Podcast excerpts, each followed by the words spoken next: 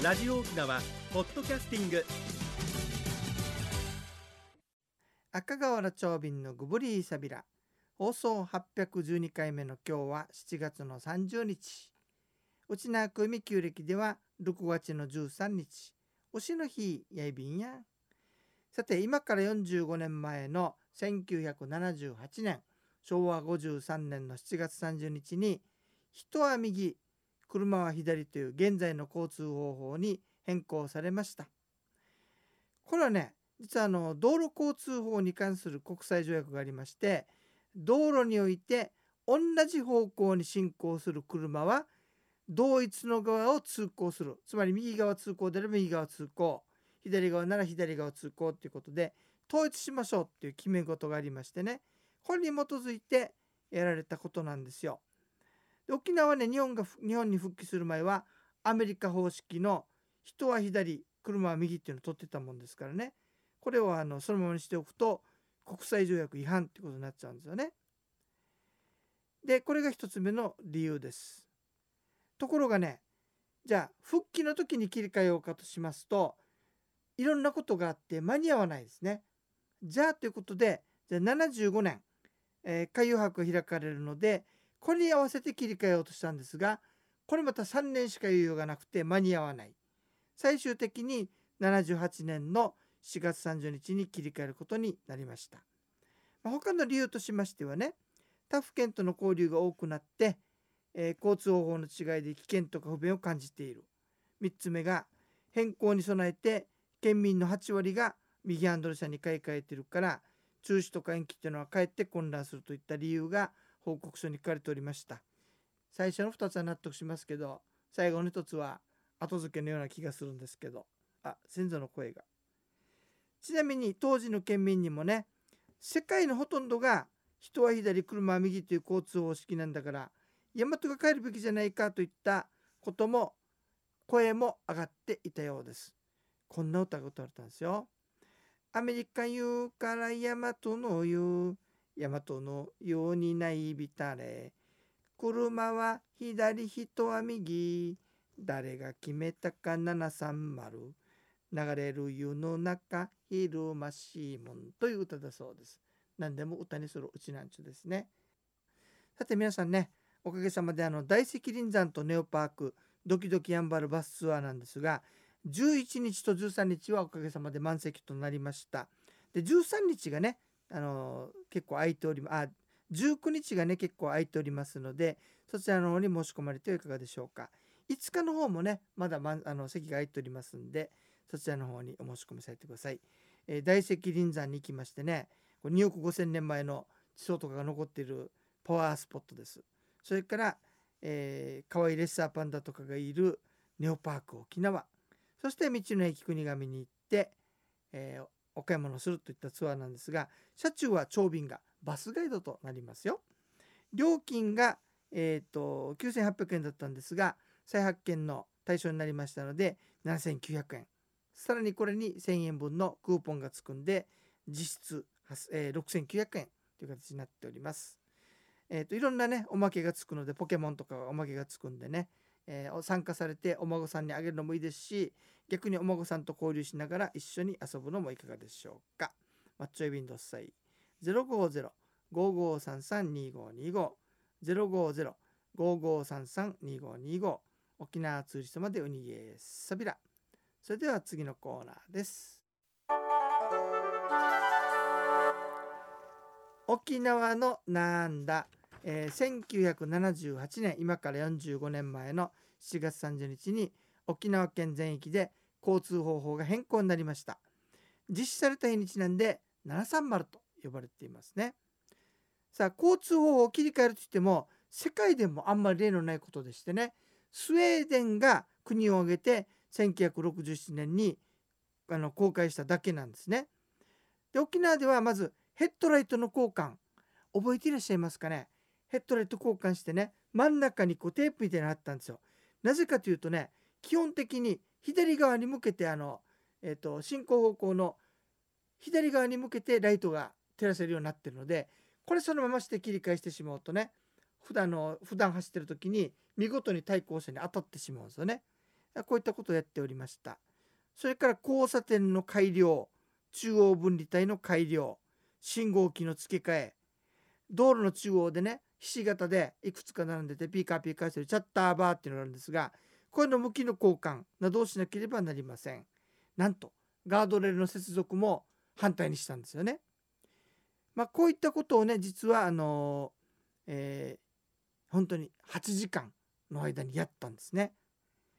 ちなみに先ほど出てきたヘッドランプ切り替えは無料でしたけれども、これ再利用されずにね、バキバキと潰している映像が見つかりました。それから交差点なんですが、ヘアピンカーブとかありますでしょう。これバスがね、曲がりきれないんですよ、反対になると。なのでてっぺんの頭の部分を切って改良したという角切り交差点なんていうのもあったりいたしましたね。首里城の近くの交差点で練習している映像も見つかっておりますよ。で、7月の29日の夜10時から全県で緊急乗車を除いて一切ストップ、それから変更作業にかかったんですが、標識はね、すでに作っておいてカバーかぶせておけばいいわけですよ。で、その当日に逆に古い標識にかぶせて後で撤去すればいいわけでしょ。問題は表示なんですよね。だって道路に白い線で書かれてるわけでしょ。そのまましとくとこれ混乱しますよね。そこで当時の警察部長の小高さんがあるアイディアを出したんですね。さあ、どんなアイディアだったんでしょうか。今から45年前の1978年、昭和53年の7月30日に沖縄県全域で交通法法の変更が行われました。標識、表示、それから信号、ガードレール、真ん中に光っているシャッターバー、そして車でいうとヘッドランプ、全部交換したんですね。結構大変だったと思います。で、標識とか表示も、標識はね、作っておいてカバーかければいいわけですよ。そしてそれを当日に古いのに移し替えればいい。で、ガードレールは事前に交代しとけばいいわけですね。接続を変えるだけですよ、新しくするわけではなくてね。ところが問題は表示なんですよね。だって矢印をその日でできるわけないでしょ。だって8時間しかありませんのでね、その間に全部新しくするってのは難しいでしょ。そのために事前に表示をやっておくんですね。そして矢印の部分に黒いテープを貼っておくんです。そして当日になるとそこをバーナーで焼けばいいわけですね。そうすると新しい表示が現れてきます。逆に古い表示には黒いカバーをテープをしておいて、後からバーナーで消せばいいわけですよね。これをカバー&テープ方式といって、当時の警察部長をされていた久高さんが考案したそうです。この方式っていうのはね、その後よく使われるようになったんですよ。さて、1日のうちにですね、29日の午後10時に一切ストップ、そして翌日の午前6時に再びスタート。その時に、警察の誘導のもとに交通方法が人は右、車は左っていう風に変わったわけなんですよね。で、こういう風にして無事、730の交通方法変更は終わりましたが、やっぱり交差点とかの改良とかはね、仮に土のうかなんかついでおいて、後からやったっていうようなこともたくさんあったようです。さあ、いろんな工夫を経て交通方法を開始されたんですけれども、結構なトラブルがやっぱりあったようです。そこでね、県外からの応援警官たちがたくさんやってきたんですよ。これ皆さん覚えていらっしゃるのではないでしょうか。それから事前に広報活動としましてね、テレビでお知らせ730っていうフレーズで始まって、30日に交通法が変わりますみたいなね、コマーシャルもやっておりましたし、具志堅用高さん、当時のね、人気者でしたけれども、今も人気者ですが、この方がね、パンチしながら具志堅用高です、人は右、車は左っていう風なコマーシャルもやったりしておりましたし、学校でももちろん指導がされておりました、子どもたちのためにね。それからお年寄りの方々にも講習をしたんですよ。で、当時長瓶中学校だったんですが、中学校のね、社会科の読本みたいのがあって、その後ろはやっぱり730マーク付きの、7月30日から方法変わりますみたいなものが書かれておりました。覚えていらっしゃいます皆さん、730のマークね、三角形の右半分が赤、左半分が青でね、真ん中にこう矢印がこう左から右に行くというね、ついておりました。で730っていうのがあったんですね。で石垣市の730交差点はその記念碑が立っております。都にもこれあるんですって、見たことないんだけどさ、情報が入りました。じゃあ肝心の大きな、本当に大きいのがないわけで、県庁の中庭に小さいんだけど730の印の入った記念碑じゃないけどあるんですよね。目立たないわけだって、都でも八重山でもあるのに一番大きかった大きな本島になってるの、ちょっと変わってないですか。今年初めて言いますけどね、45年でしょ。なんか記念して730の記念に立ててみてはいかがでしょうか。さて、いろんな工夫や苦労を経て1978年7月30日の午前6時に一斉に新しい交通方法が開始されました。今ディレクターさんとお話してたらね、小文字川沿いの道があるでしょ。あれ今一方通行ですよね。730の時にやったじゃないかなという話もしておりました。他にも情報ありましたらぜひ教えてくださいね。さて、交通方法で標識とかお金出したらできる話なんですよ。一つ問題が起こるのがね、例えば釣り具屋さん、皆さん釣り行く時にさ、行く時と帰る時どっちで買います？当然行く時に買いますよね。だから交通方法が変わったがために一部の釣り具屋さんは逆の方向に移転したという話も聞いておりますし、バスが行く時と降りる時の帰る時の降りる場所が変わるわけでしょ。本って多分行く前に買うんじゃない、暇つぶしに。だから本屋さんも結構打撃を受けたようです。こういったものがね、おそらくちゃんと調査されてないんじゃないかなって気がするんですよ。だから生活パターンが変わっていったんだなっていうのと、それからバス降りてたばあちゃんがね、今までは家のすぐ前の側で降りられたのに逆になるわけでしょ。道路一回横断しないといけないわけ。そういった生活のパターンがね変わったなっていうのがありますし、心配された交通事故は幸いなことに応援警官もあって、実は人身事故は減りました。ところがバスの事故が非常に増えたということを聞いておりますね。730ね、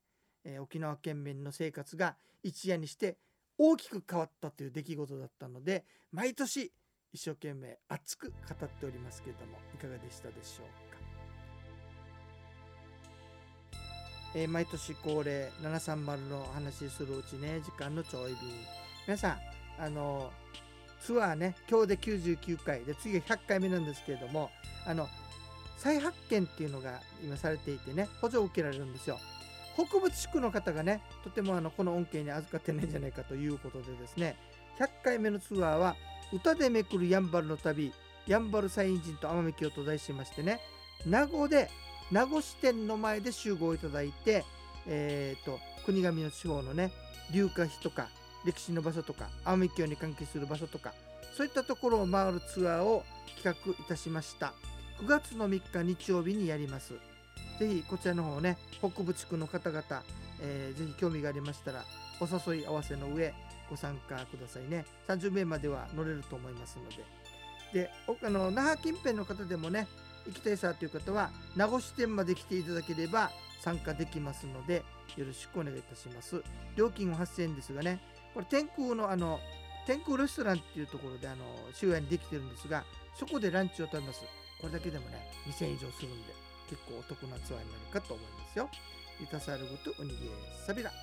番組のご案内や赤瓦長瓶やいびたん順ちちくみ装置一平二平デービル。